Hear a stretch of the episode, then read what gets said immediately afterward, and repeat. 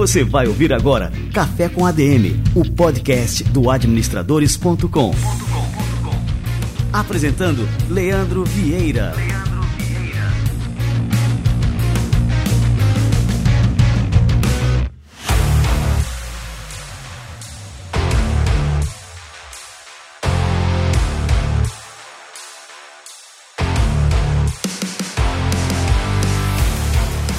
galera, está no ar mais um Café com a DM, a sua dose de cafeína nos negócios. Estamos começando o nosso episódio número 335. E no episódio de hoje nós vamos aprender aqui a como organizar os processos da sua empresa tendo como foco o cliente. Eu vou receber aqui o Gart Capote, que é o principal autor em língua portuguesa sobre evolução e a inovação em gerenciamento de processos organizacionais. Ele vai explicar para a gente como que as empresas podem ajustar e azeitar os seus processos para entregar produtos e serviços cada vez melhores. Fica ligado, daqui a pouquinho o Gart Capote chega por aqui.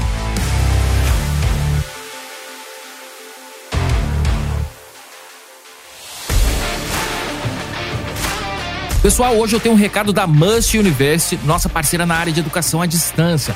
A Must está com inscrições abertas para os programas de mestrado profissional 100% online em administração, desenvolvimento de negócios e inovação, negócios internacionais e marketing digital. Mas o melhor é que o diploma americano conquistado após você finalizar o mestrado profissional da Must pode ser reconhecido também no Brasil. A Must te ajuda gratuitamente com todo o processo. Até hoje, todos os processos de reconhecimento do diploma no Brasil solicitados com a ajuda da Must foram finalizados com sucesso. Alavanque seu título, sua carreira e tenha a ascensão profissional que você tanto deseja. Acesse agora o link que está na descrição do programa, solicite o seu benefício e faça sua inscrição em um dos programas de mestrado profissional da Must University.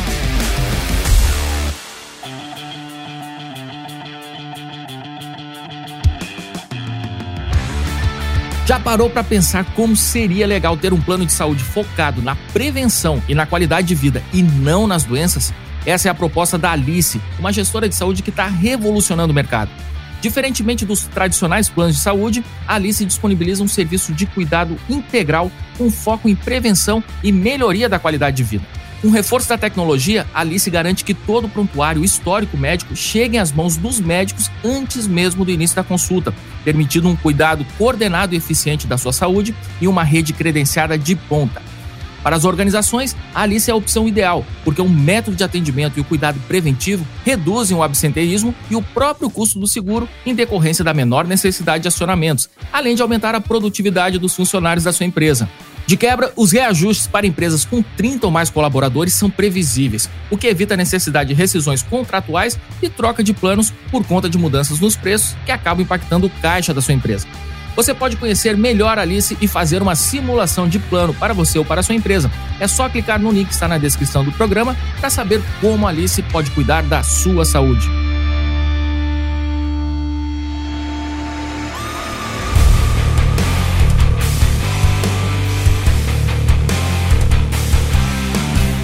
Muito bem, galera, esquentando aqui meu cafezinho para receber essa fera Gart Capote.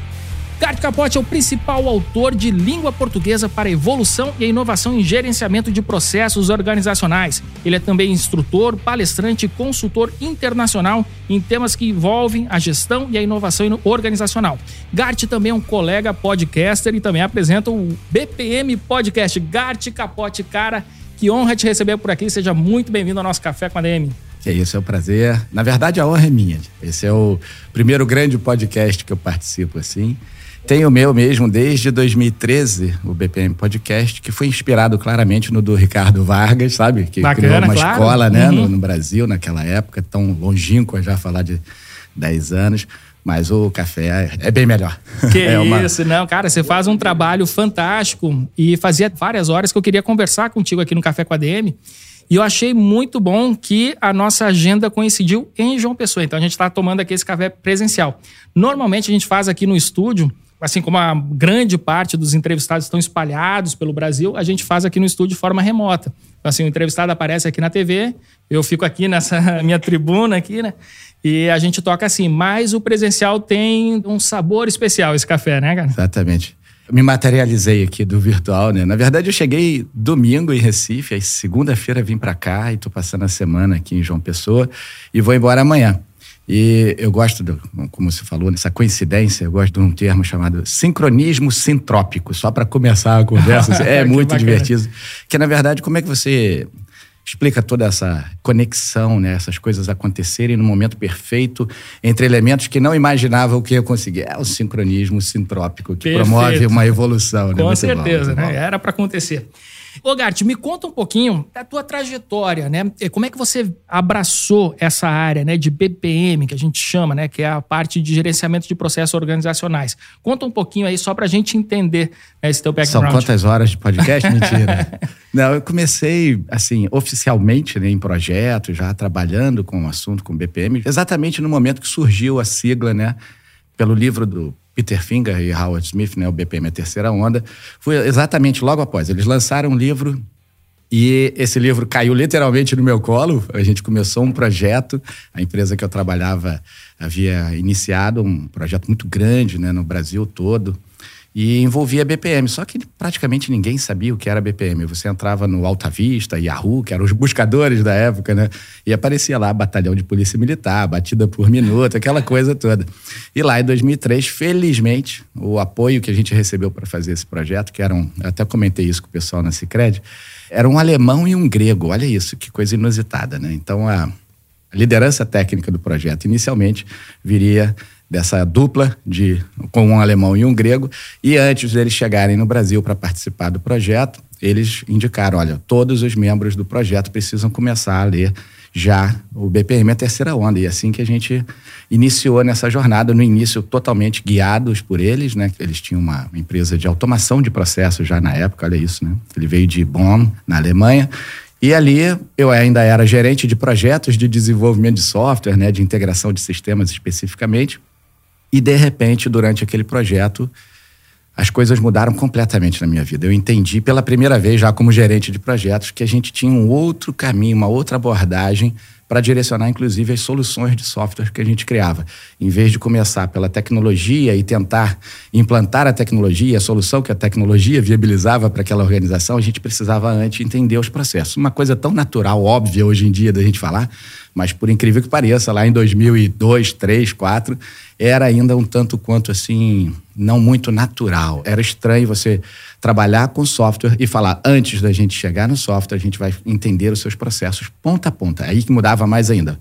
Quando se falava de processos, você falava mais com uma perspectiva da qualidade total, esse tipo de abordagem mais funcional, até mesmo por características de um organograma isoladas nos seus silos. Mas BPM promovia já, desde esse livro da terceira onda, uma abordagem interfuncional que tentava ali obliterar, vai, eliminar a distância entre a área de negócio, a área de tecnologia, os processos, a gestão como um todo. E assim começou a minha jornada. Dali, outros projetos começaram e eu comecei a me envolver cada vez mais fundo e liderando as equipes e me apaixonei pelo assunto, até que em 2005, ufa, avançando bastante já, eu comecei a escrever num. Como é que chamava aquilo? Blog? Hum, até esqueci Olha, o nome, né? Será que já tinha esse nome de blog nessa época? Eu não sei. Tinha, porque eu usava a Blogspot. Era ah, um negócio então assim. Tá. Aí eu criei o blog mundobpm.blogspot, depois comprei o domínio, aquela coisa toda. Era uma forma de propagar conteúdo na época, era escrever em blogs. A gente não tinha redes sociais, né? Tava começando ali. Nem Orkut eu acho que não existia ainda, para você ter uma ideia. E ali daquele blog eu comecei a ter alguma audiência, né? Algumas pessoas já seguiam, comentavam. E eu comecei a testar ideias. Eu sempre gostei de aprender algo, praticar, dar a minha versão ali, o meu tempero e passar adiante para outros temperarem também, criarem novas receitas daquilo ali. E eu testei por volta ali de 2006, 2007 já eu comecei a fazer curso de BPM assíncrono, online e gratuito. Modelagem de processos, eu publicava no post. Foi super pioneiro, né? Que nessa época acho que nem existia. Não tinha, não tinha, essa, era realmente bem incipiente. Cultura, né, de curso online. É verdade. E aí comecei a partilhar, olha, estou fazendo isso aqui para modelar processos, olha, num projeto acabei de aprender isso, e eu ia partilhando esses conhecimentos e as pessoas que se conectavam mesmo, né, com interesse de praticar aquilo, acho que perceberam algum valor e a gente começou a criar uma mini comunidade a partir daquele blog. No uso desse blog, já avançando bastante a história também, eu comecei a sentir que estava na hora da gente profissionalizar um pouco. Inclusive, eu mesmo, já era 2007, alguma coisa assim, eu percebi que eu precisava não apenas valorizar o meu passe profissional, que eu era consultor, mas que também isso teria um caminho interessante de trilhar aqui no Brasil. A gente criar uma comunidade que se teria interesse numa certificação para valorizar os membros dessa comunidade e destacar, olha, essas pessoas conhecem e praticam esse assunto com profundidade, com uma densidade, já estudaram um pouco mais do que de repente a gente encontra no dia a dia alguma atuação menos profissional. E aí eu comecei a procurar certificações no assunto em BPM pelo mundo afora. Basicamente, a gente tinha dois grandes movimentos acontecendo fora do Brasil, que era o BPMI, né, o Instituto, e tinha a ABPMP Internacional, que era o pior site de todos, era uma coisa bem amadora, mas eles tinham uma diferença na mensagem lá embaixo. O BPMI já muito mais profissional, depois eu conheci o Steve Towers, a gente até tem orgulho de dizer isso, que ele está no meu WhatsApp há muitos anos já, né?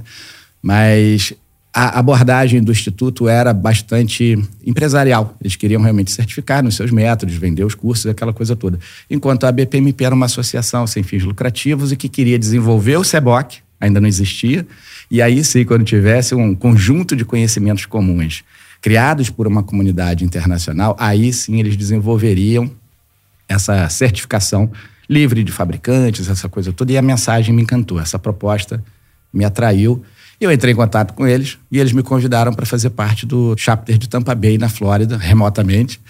E comecei a me envolver mais com a associação, entender melhor o que era, a proposta do SEBOC, essa coisa toda. E eu falei: olha, passei um ano mais ou menos assim.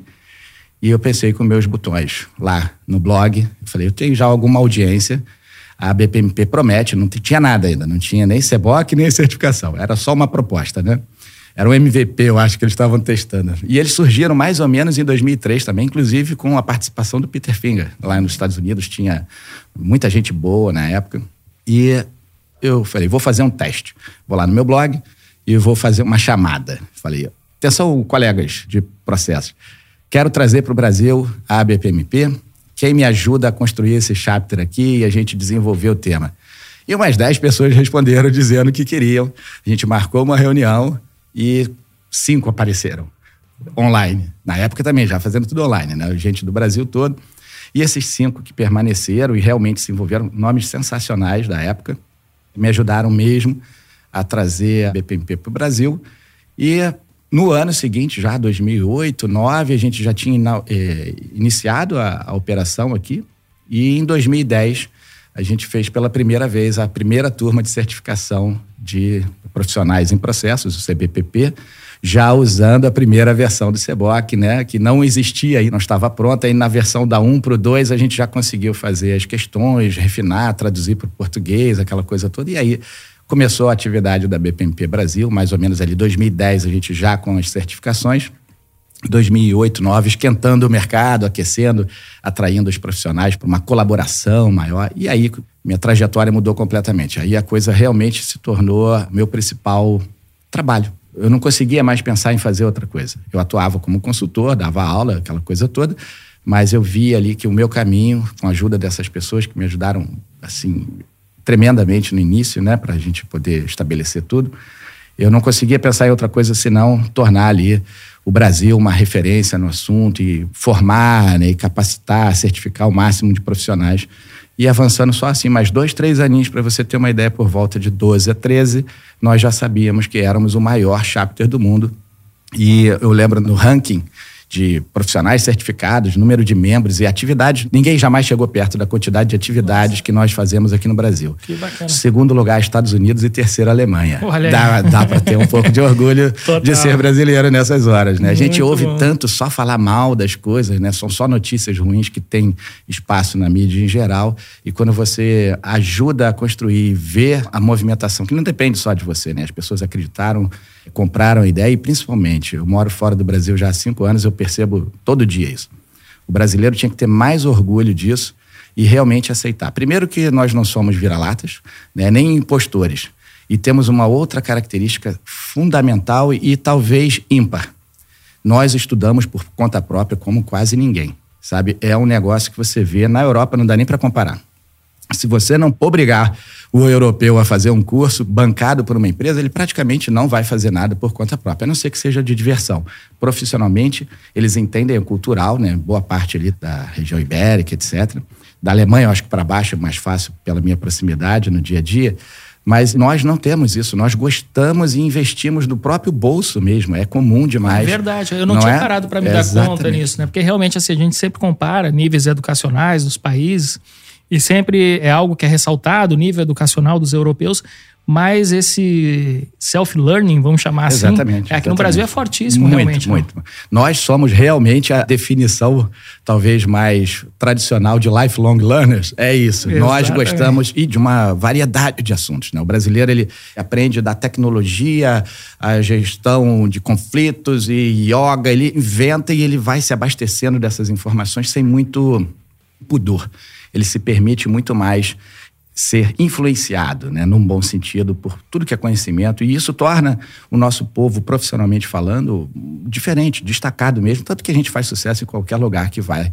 Quando o brasileiro resolve, eu vou morar fora e vou fazer alguma coisa lá em outro país, ele normalmente se destaca, né? Porque ele já tem essa característica de ter que se superar todo dia para poder vencer num país bastante gigante, riquíssimo, mais complicado no seu dia a dia ainda. E quando ele chega nesses países, as pessoas já estão. Não é nem acomodado. Eu acho que culturalmente não existe aquela sensação de que eu preciso fazer um pouco diferente para me destacar e sobreviver. Nós temos isso no sangue, né? Como os paulistas têm um termo muito engraçado e traduz bem, né? Que é o sangue nos olhos, né? Eu acho que é paulista nesse termo, mas é muito bom. E nós temos isso. Eu não direi nem só sangue nos olhos, né? Eu acho que nós temos paixão por aprender e se sentir que está evoluindo, sabe? E isso é um diferencial gigantesco para nós. Total, né? Hoje em dia, né, quando a gente fala de soft skill, essa aí é uma da. É, Exatamente. Tá, a, talvez a principal, né, soft skill. Me diz uma coisa, Gart, só para a gente aproveitar que você é um grande professor aqui no assunto, vamos conceituar o que, que é BPM, né? Que a gente está aqui com uma audiência, enfim, né? Todo mundo é, se interessa Super por todo isso, né? Por tudo da área de negócio, mas é interessante a gente conceituar para a turma até se antenar com relação à importância do tema, né? Não, certamente.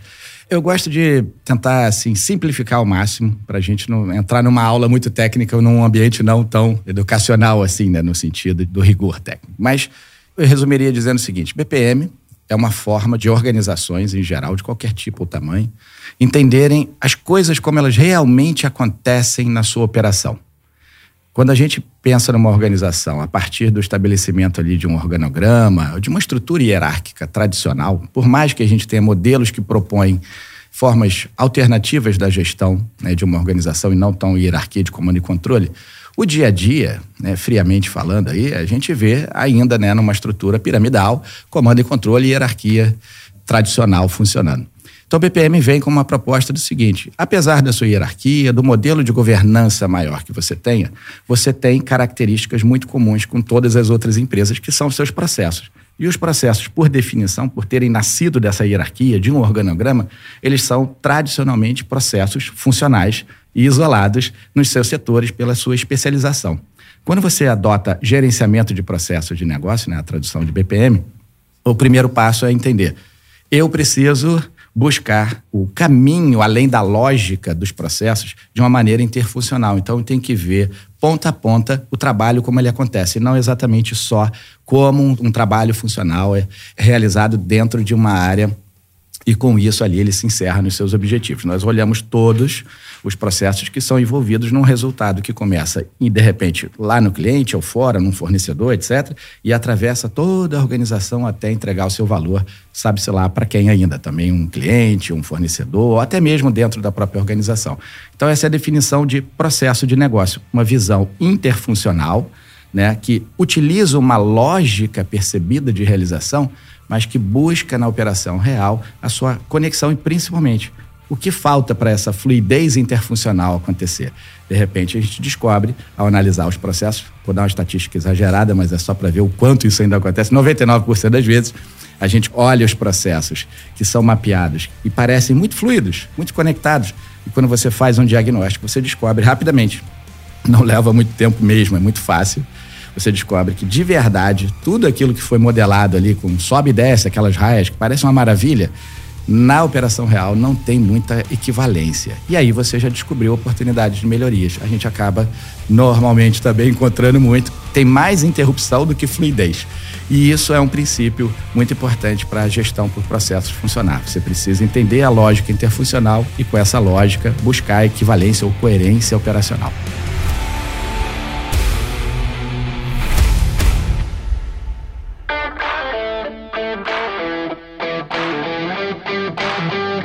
Gart, quando uma empresa passa por problemas, todas as empresas passam por esse tipo de problema, né, com relação aos seus processos.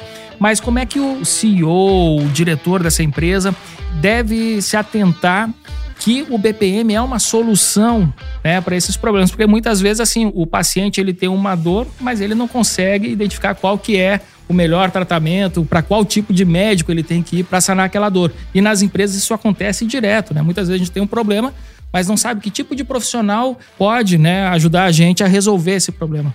É, isso é realmente, assim, talvez a regra. Essa é a regra, né? A gente tem as dores, as ambições organizacionais e normalmente não sabe ali o ajuste operacional necessário num universo tão vasto e complexo como uma organização.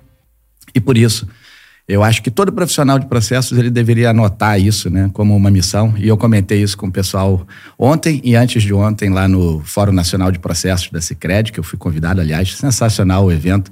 Então de parabéns. Uma das funções assim fundamentais de um bom profissional de processos é criar consciência.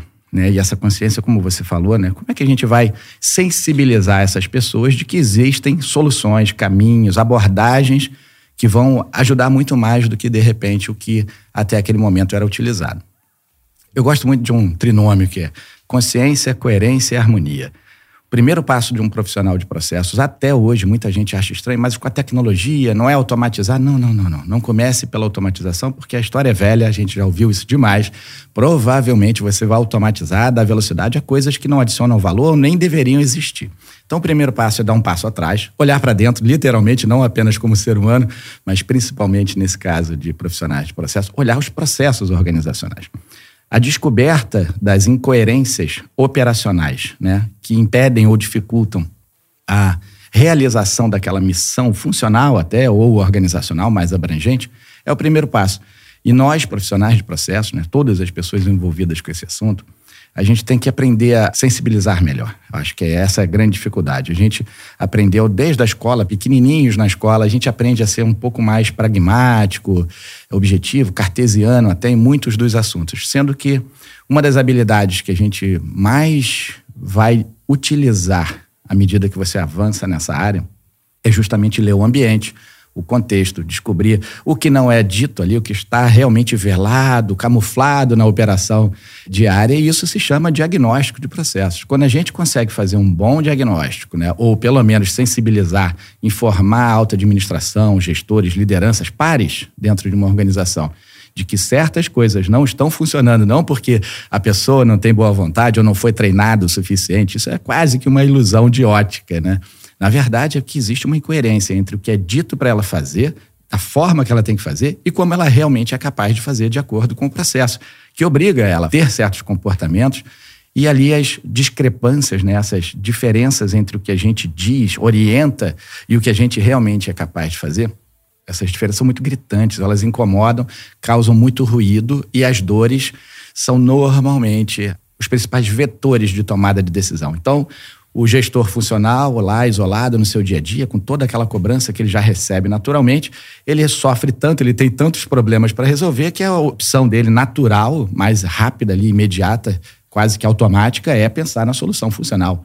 E assim por diante, todos vão tentando resolver o seu dia a dia, ou seja, cada um ali por si, tentando fazer o todo funcionar. Então, nós, profissionais de processo, precisamos levar essa mensagem né, de que uma visão interfuncional tão batida, tão antiga, né, não é nada de novo. Isso que a gente está falando aqui no, tem no mínimo aí 100 anos de pensamento sobre o assunto. Né? Mas é preciso sensibilizar. Não é porque o conhecimento existe, que já foi utilizado, que ele está na cabeça de nós aqui. Né? A gente tem tanta interrupção, tanta informação diariamente, né, que acaba eliminando né, a importância ou reduzindo a relevância desse assunto e as pessoas vão tocar ali o barco da forma que elas já estão mais acostumadas. É natural para o ser humano, né? Pois é, e o, quando a gente fala em processo, a gente fala no nosso jeito de fazer as coisas. E isso é muito comum, né? Cada empresa tem algo que ela classifica né, como o nosso jeito de fazer as coisas. A gente faz as coisas aqui nessa empresa desse jeito. E quando a gente tem isso muito forte dentro de uma empresa, a objeção a uma nova forma de fazer as coisas é muito grande. Como é que a gente pode lidar então com isso, Gart? Qual que é o papel do consultor nesse sentido, né? De introduzir ali uma nova forma? Quais são as dicas que você daria, né, para uma pessoa que está conduzindo um processo dentro de uma organização que visa, né, estabelecer mudanças? De novo, esse foi um assunto bastante comentado ontem, já no finalzinho, na parte da tarde do Fórum Nacional de Processos.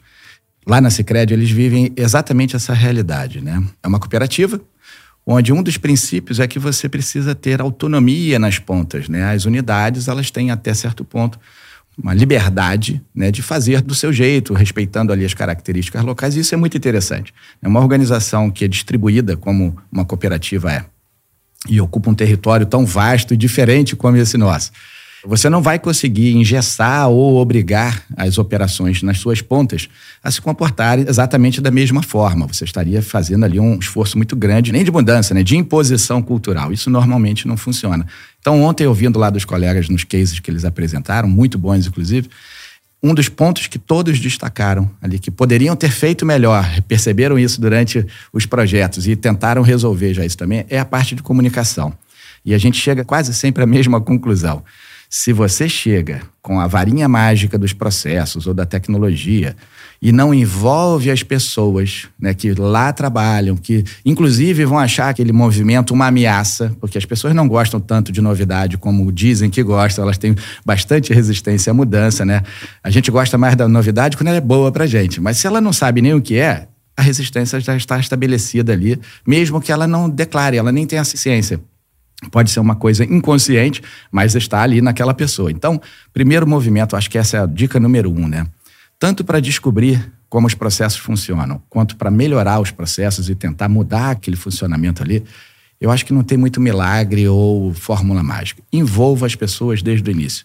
Se você quer analisar um processo, normalmente a agenda por trás de um diagnóstico é descobrir não exatamente problemas, mas as oportunidades de melhoria. Você não está numa caça às bruxas para é, encontrar os culpados e puni-los, né? Você quer sim identificar nos processos quais são as oportunidades, os defeitos, as falhas, os desperdícios que ali permeiam e com isso você melhora. Mas se você não comunica isso, você não envolve as pessoas logo no início de que é isso que vai ser feito, parece o quê? Pronto, chegou a equipe que vai resolver tudo de novo, e as pessoas já criam aquela resistência, já vi isso antes, né? Toda aquela história que a gente já está acostumado.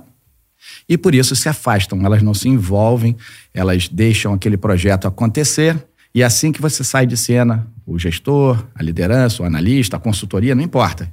Fez aquilo ali, saiu de cena, arrefece, perde interesse, engaveta, esquece, e daqui a alguns anos as pessoas vão falar: não, a gente já tentou isso aqui, não funcionou, não. Mentira. A gente não tentou direito. A gente foi impor uma mudança e a mudança imposta ela não é tão facilmente assimilada. Né? É melhor quando você envolve a pessoa e ela acaba percebendo mesmo. Olha, lembrei de uma coisinha aqui importante também, outra dica. Me lembro de uma vez num projeto, acho que era um superintendente da empresa, ele falou assim: qual o ganho dessa mudança para cada uma das pessoas envolvidas ali? O que tem para eles com essa mudança? É mais trabalho? É mais tempo livre? É perda de emprego? A função de... O que é que a gente está vendendo para eles? Essa é uma ótima pergunta que a gente poderia fazer. Antes de pensar somente na melhoria do processo ou na entrega final daquele processo, naquele caminho que ele percorre, como é que a gente consegue vender para os participantes as melhorias, os benefícios de participar daquela mudança para entregar de forma diferente algo melhor? Se a gente não consegue claramente descrever isso aí, provavelmente não está claro para a gente também. Então você começa um projeto já muito enviesado pela sua própria percepção de ganho, de benefício. Você às vezes está apaixonado pelo processo, apaixonado pela tecnologia de automação do processo. As paixões são muitas. Não tem problema você se apaixonar. A questão é, tem mais do que você envolvido nesse projeto. Então, pense não apenas na jornada, mas nos colaboradores, porque são eles que no final das contas vão te ajudar a fazer ou vão minar aquilo ali silenciosamente no dia a dia, até que você termine o projeto, entregue e todo mundo abandone. Então, tanto na análise, no início, né, na descoberta, para adquirir consciência sobre o processo, quanto na mudança, para buscar coerência, né, inovação, transformação, a ambição, o nível de ousadia que for, não importa. Nesses momentos, se você não envolveu as pessoas que participam daquilo, uma boa chance de que o projeto, ao ser entregue, também seja abandonado. E isso é muito triste, é improdutivo e leva de novo aquelas frases que são tão conhecidas nas organizações, principalmente o pessoal que estiver ouvindo e vive de consultoria sabe bem do que a gente está falando, né? Você chega num projeto novo e lê no corpo das pessoas, na fala também, você ouve às vezes até, a gente já fez isso antes e isso não funcionou. Será que fizemos da forma certa ou a gente mudou uma sigla, né? Parecia um modismo, tentou implementar, não fez o que deveria e agora está tentando de novo com outro nome, né? Isso é um risco. Com certeza. E me diz uma coisa, Gart, é, quanto tempo mais ou menos demora assim, um processo de melhoria, quando, é, quando ele é bem sucedido? É, quanto tempo assim, uma empresa consegue transformar todos os seus processos, enfim, e passar a operar nessa nova batida? Olha, hoje em dia, considerando a tecnologia a nosso favor, né? É muito mais rápido. Quando eu comecei lá em 2013, era uma loucura, porque a gente, além do projeto de processo, a gente tinha o projeto de desenvolvimento do software que ia rodar aquele processo. Não existiam os BPMS que a gente tem, os RPAs, a inteligência artificial, process mining, nada disso existia, né? Era tudo muito rústico, muito é, braçal. A gente tinha que codificar as coisas também, né? Hoje em dia, não tenho assim um número exato, né? Claro, mas eu diria que a gente a grosso modo, em seis meses, começa a ver os resultados já, inclusive usando tecnologia. Porque essas ferramentas mais modernas, né, de automação, regras de negócio, automação dos processos, robotização de tarefas repetíveis, esse tipo de coisa, você implementa quase sem codificação já. Então, uma equipe não exatamente puramente de TI, né, pessoas de negócio, elas participam da definição do processo e a implementação tecnológica daquilo ali hoje é assustadoramente rápida, né? Cada vez mais essas ferramentas elas já vêm pré-prontas, conexões por API, etc. Então facilita demais nesse tipo de abordagem. Aí eu queria fazer uma ressalva. Caminhar para um processo, uma melhoria de processo, o nome que queira dar, né?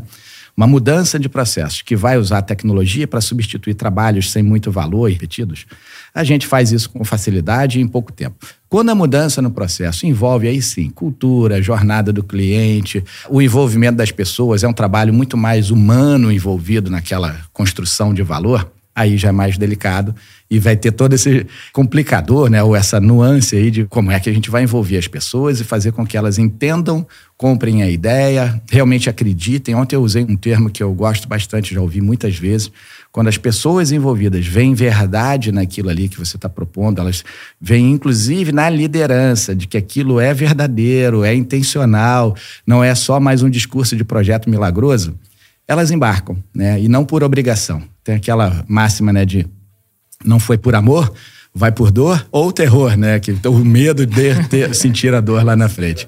Envolver pessoas fica um pouco mais, não demorado, leva um pouco mais de tempo, somos seres humanos, né? Mas se a gente fizer um trabalho bom de comunicação, de envolvimento dessas pessoas, isso dilui muito a resistência. Não elimina, mas ajuda, né? Perfeito.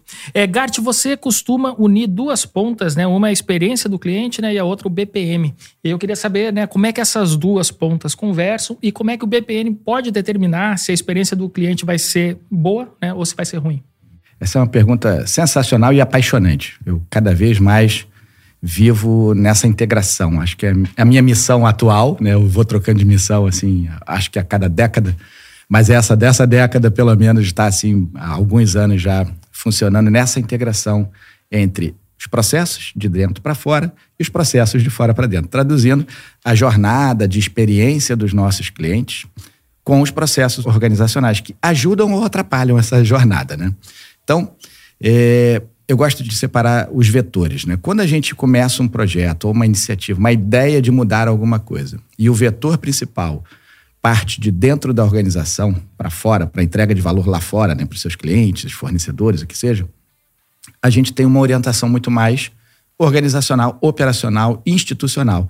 Então é muito mais tradicionalmente mais focado em melhoria de capacidade, redução de custo, etc. Coisas que fazem sentido para o dia a dia organizacionalmente, intramuros, né?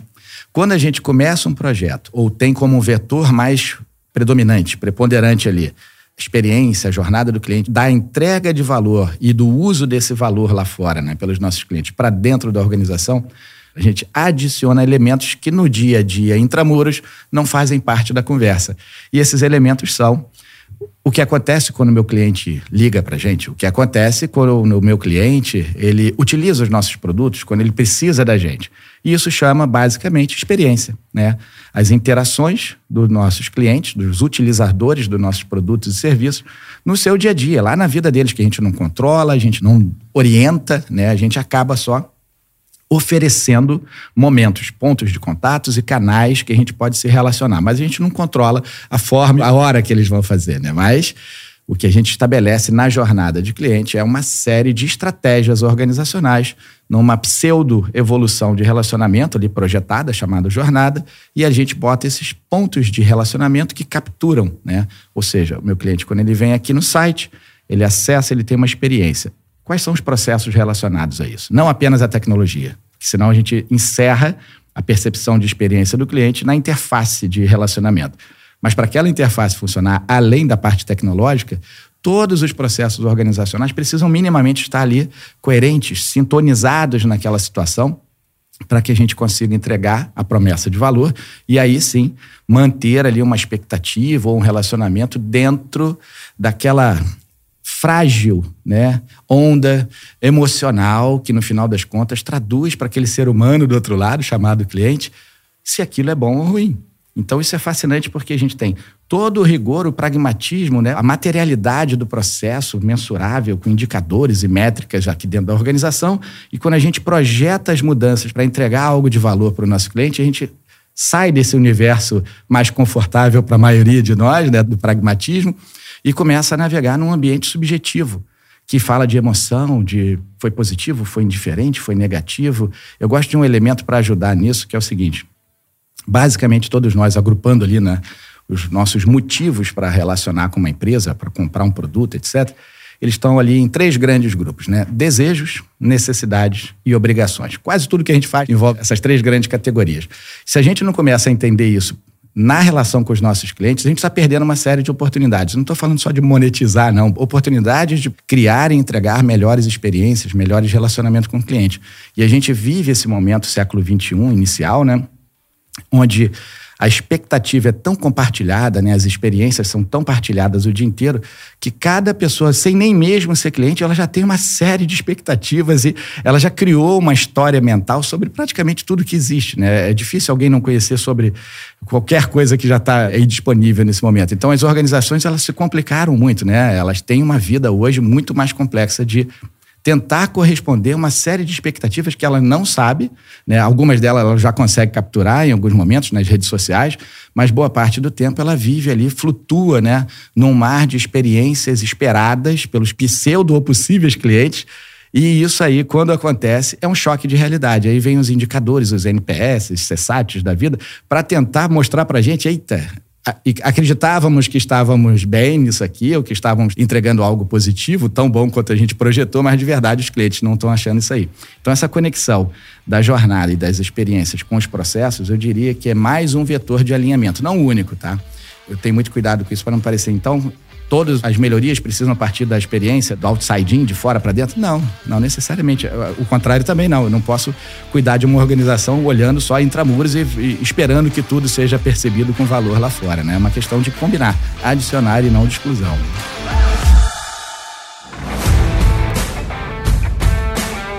Eu gostei que você falou, né, que esse processo ele não se encerra na tecnologia. E o que a gente observa hoje em dia que as empresas estão muito entusiasmadas né, com as novas tecnologias, novamente, né? E muitas vezes depositam nas tecnologias a esperança ali para resolver todos os seus problemas, né, de atendimento, de vendas e tudo mais. E aí o que acontece, né? Muitas vezes o cliente ele quer ter um contato com a empresa e a empresa construiu toda uma série de processos, né, ancorados em tecnologia que acabam afastando o cliente da empresa. Então assim, muitas vezes você é atendido por um chatbot e o chatbot não tem a solução para todos os seus problemas, né? E você acaba é, se frustrando, porque você não consegue falar com alguém que para resolver o seu problema.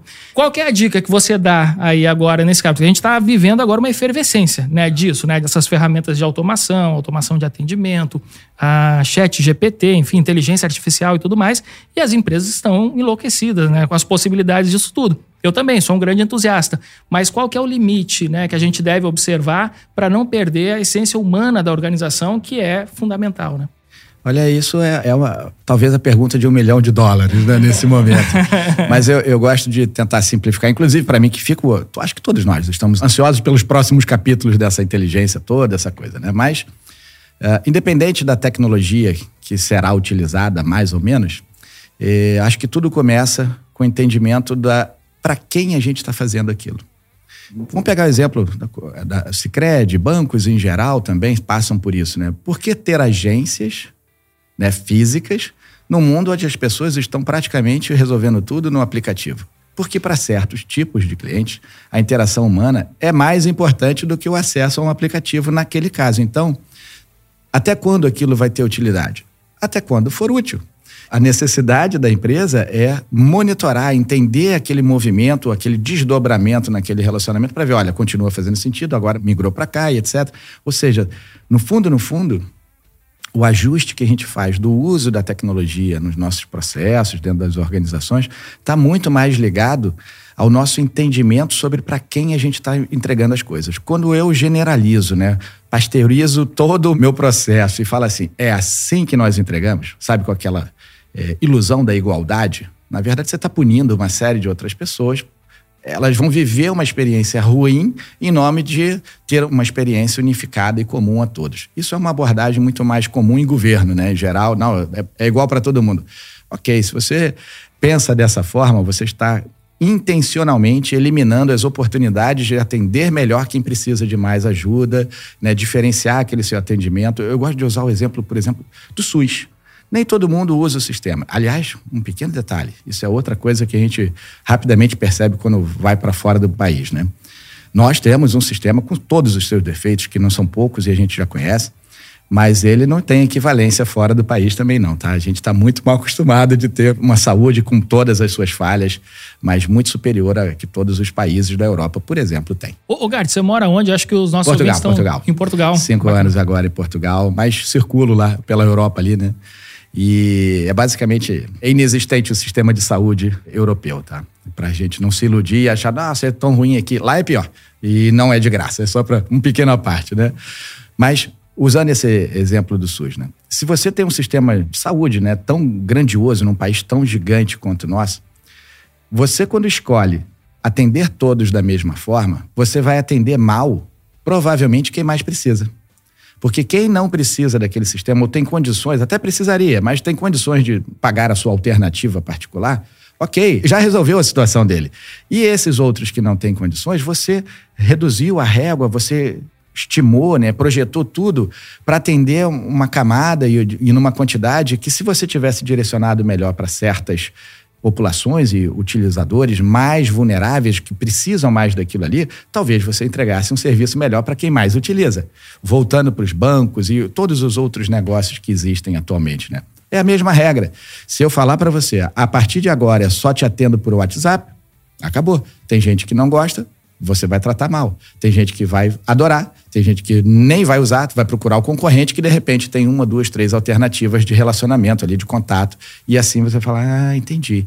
Para a minha mãe de 75 anos, provavelmente ela não vai gostar de fazer transações bancárias pelo aplicativo. Eu deduzo isso, né? Ela já é bastante avançada com a tecnologia, tem as redes sociais, aquela coisa toda mas não é natural, né, tão comum para ela fazer todos os seus relacionamentos bancários, por exemplo, provavelmente não é usando um aplicativo pequenininho, numa tela menor e a visão já não ajuda. Então é, é uma equalização de para quem a gente se propõe a atender e com isso identificar para essas personas, né, ou essas características comuns agrupadas ali nesses nomes, né, personas, avatar e tal, qual é a melhor forma para aquele tipo de persona de entregar aquela experiência, aquele valor que ele precisa. Acho que é por aí que a gente precisa ajustar as nossas abordagens dentro dos processos. E aí a tecnologia aparece ali como viabilizadora, a interface em si, né? ela tem uma série de facilidades que escondem as engrenagens organizacionais e de uma maneira muito mais amigável entregam aquele serviço. Né? E isso é a parte boa da tecnologia.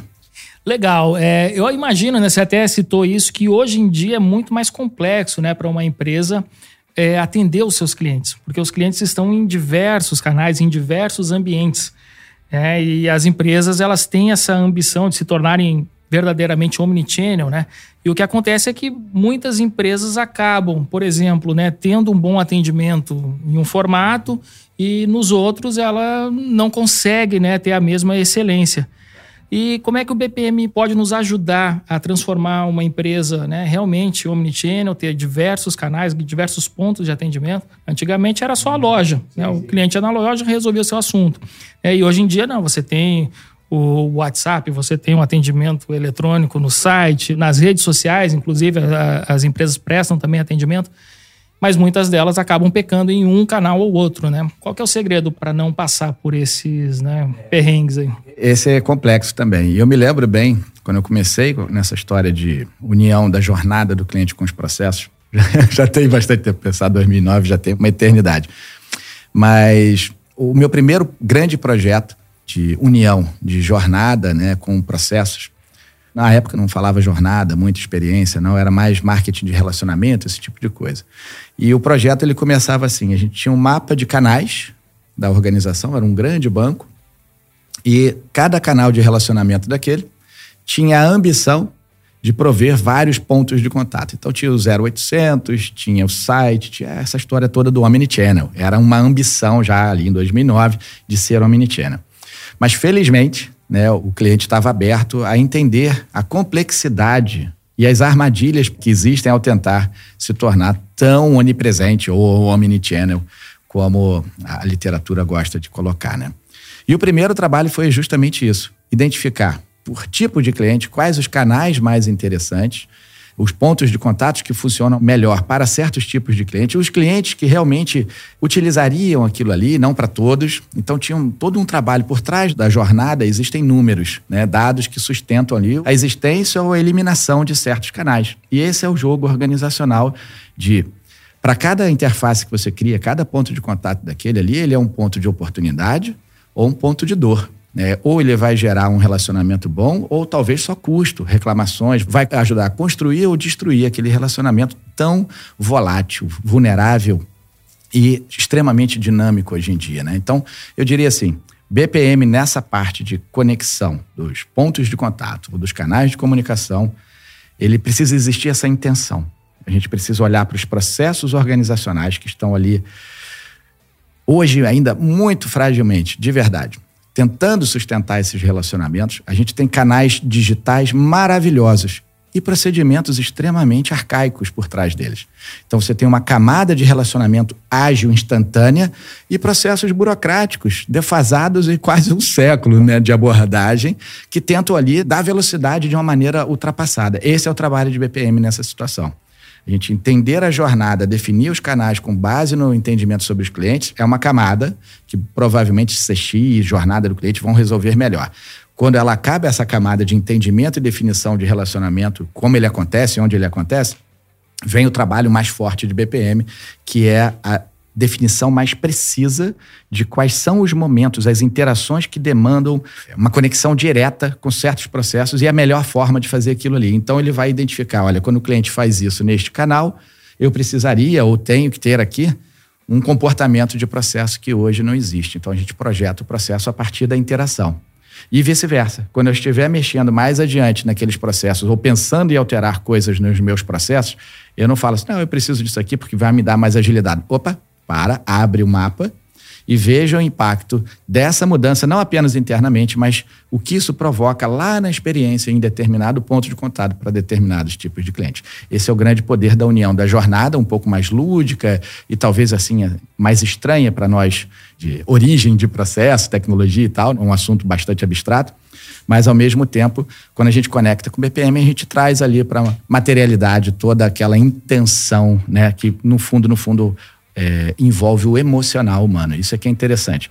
Você trabalha o emocional, né, é o relacional, e, ao mesmo tempo, conecta isso à capacidade operacional, à coerência operacional da promessa, né? Sensacional. Ô Gart, a gente tem um quadro aqui no nosso programa que a gente chama de livro da semana, né? E normalmente, né, geralmente o entrevistado faz uma indicação de leitura aqui para os nossos ouvintes. Tô super curioso aí para saber o que você vai mandar para a turma.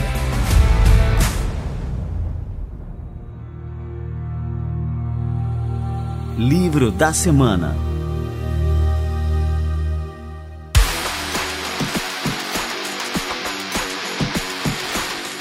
Olha, essa você me pegou de surpresa. a gente vai ter falado antes, hein? Tô lendo um agora do Antônio Damasio, que chama O Erro de Descartes. Que é basicamente isso, né? Como o dualismo cartesiano acaba atrapalhando a, a, nossa evolução profissional e pessoal, né? Porque a gente, acho que eu tô já até respondendo, né? Excelente indicação. Mas a, a dica, acho que seria não apenas de um livro. Pronto, vou estragar o quadro. Pode? Manda. É, como de origem, né? Eu gosto muito de processos, de tecnologia. Durante a pandemia, resolvi aprender Python para me distrair, sabe? Essas coisas assim. E ao mesmo tempo também tenho navegado mais por um lado humano, comportamental. Eu sou apaixonado pela parte de neurociências, comportamento, fisiologia do cérebro, tudo isso.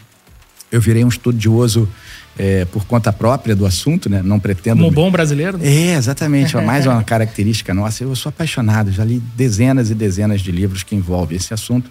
E Antônio Damasio, em geral, ele é um neurocientista português que dá aula em universidades nos Estados Unidos toda a obra dele é, envolve isso, né? Como certos dogmas é, ocidentais modernos é, transformaram a gente em, em, seres duais, né? Bulianos. A gente acredita muito no certo, errado, é isso aquilo, etc.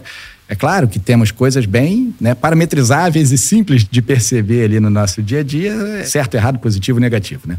Mas todo o restante do tempo, nós vivemos muito mais variações do que exatamente parametrização. Então, eu diria assim como grande dica para todos nós profissionais de exatas e administração ou qualquer tipo de profissional é que é para certas profissões é mais fácil eles se envolverem em certos assuntos. Para nós mais pragmáticos e técnicos e tecnológicos em geral, eh, não é muito comum as pessoas lerem sobre assuntos que saem completamente dessa linha de raciocínio, né? Então eu, eu diria assim, leiam sobre outras coisas que não envolvem em absoluto o seu dia a dia porque provavelmente você vai aprender coisas que você vai poder usar no seu dia a dia sem nem mesmo saber. Você não vai ler com a intenção de estar aprendendo algo, você vai estar apenas absorvendo um conhecimento que está aí disponível e aí você acaba fugindo do oráculo, né? O oráculo são hoje em dia, por exemplo, esse chat GPT 456, sei lá, qualquer coisa dessa.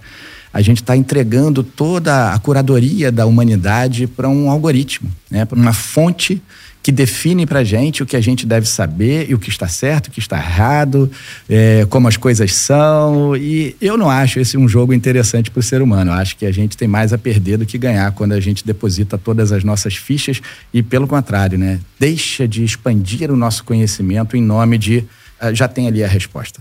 Alguém tem a resposta para mim. Uma coisa é você fazer hoje uma pesquisa num Google da vida e você receber um milhão de registros sobre aquele assunto e você tem que fazer uma pesquisa, uma curadoria cansativa. O povo está cada vez mais imediatista né, pelas redes sociais. E agora tem essa oportunidade de se tornar menos relevante ainda, né? Porque você agora nem mais vai precisar pesquisar. Você pergunta e ele diz, tá, é isso ou aquilo. Isso é, para mim, uma armadilha pré-pronta já, né? Eu acho que a gente precisa entender isso aí, usar para o que importa realmente, mas restringir. Eu acho que a gente deveria pensar nessa expansão do nosso conhecimento, da nossa consciência, em vários assuntos além do nosso técnico, né? E com isso conseguir ter uma visão mais abrangente e até mesmo com isso, a partir dessa consciência ampliada, identificar isso é um risco, isso aqui é possível, isso é interessante, isso aqui já não é tão bom para mim e quiçá para toda a sociedade. Né? Então acho que de repente nesse momento uma boa dica de leitura é leia sobre coisas além da nossa própria prática profissional, porque querendo ou não, você vai expandir seus horizontes e com isso talvez até se apaixonar por outros assuntos também. E eu começaria ali por essa área. Antônio Damasio, qualquer coisa que envolva comportamento humano, neurociências, são coisas que expandem demais. A hora que você entende minimamente, né, não precisa se tornar um cientista, mas quando você entende minimamente que boa parte do tempo você passa funcionando do mesmo jeito, porque fisiologicamente a coisa está pronta dessa forma e você só repete seus padrõezinhos uma vida inteira, quanta gente nem sabe disso. Quanta gente simplesmente se sente estressada, é, ansiosa, triste, deprimida, etc. Não sabe por quê. E no fundo, no fundo, existe uma explicação até física né? Tá ali o seu corpo, ele tem uma pré-programação para se comportar dessa forma. Se você não tem consciência disso, é mais difícil, como você falou lá do médico, né? Você buscar um tratamento adequado, inclusive esse de expansão da sua própria habilidade, do seu conhecimento sobre o assunto.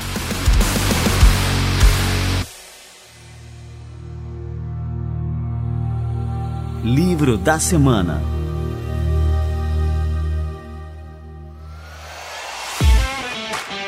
Maravilha! Ô, Gart, queria te agradecer muito aqui, cara, pela presença no nosso Café com a DM. Foi uma aula.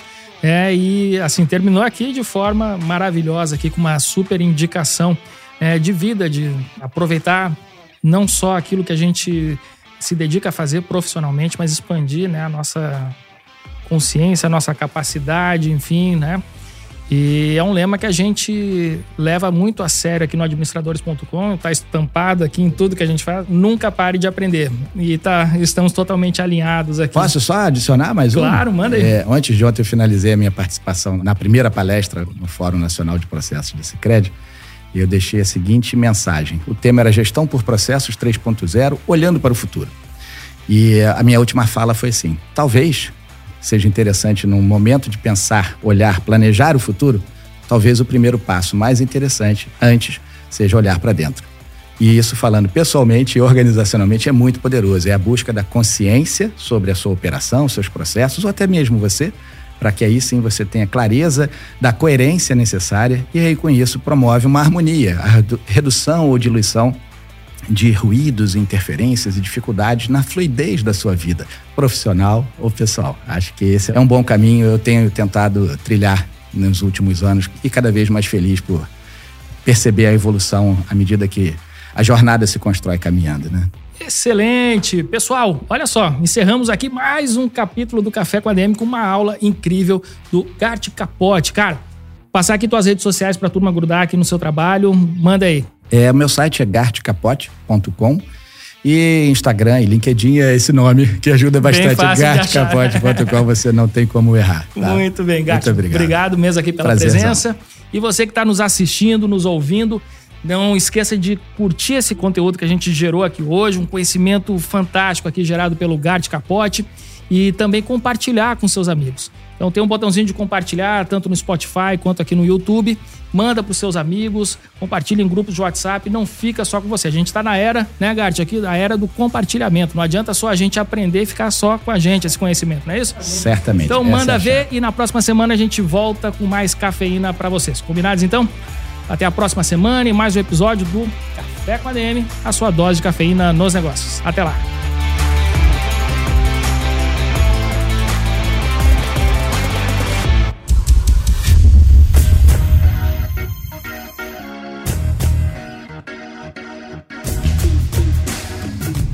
Você ouviu Café com ADM, o podcast do administradores.com.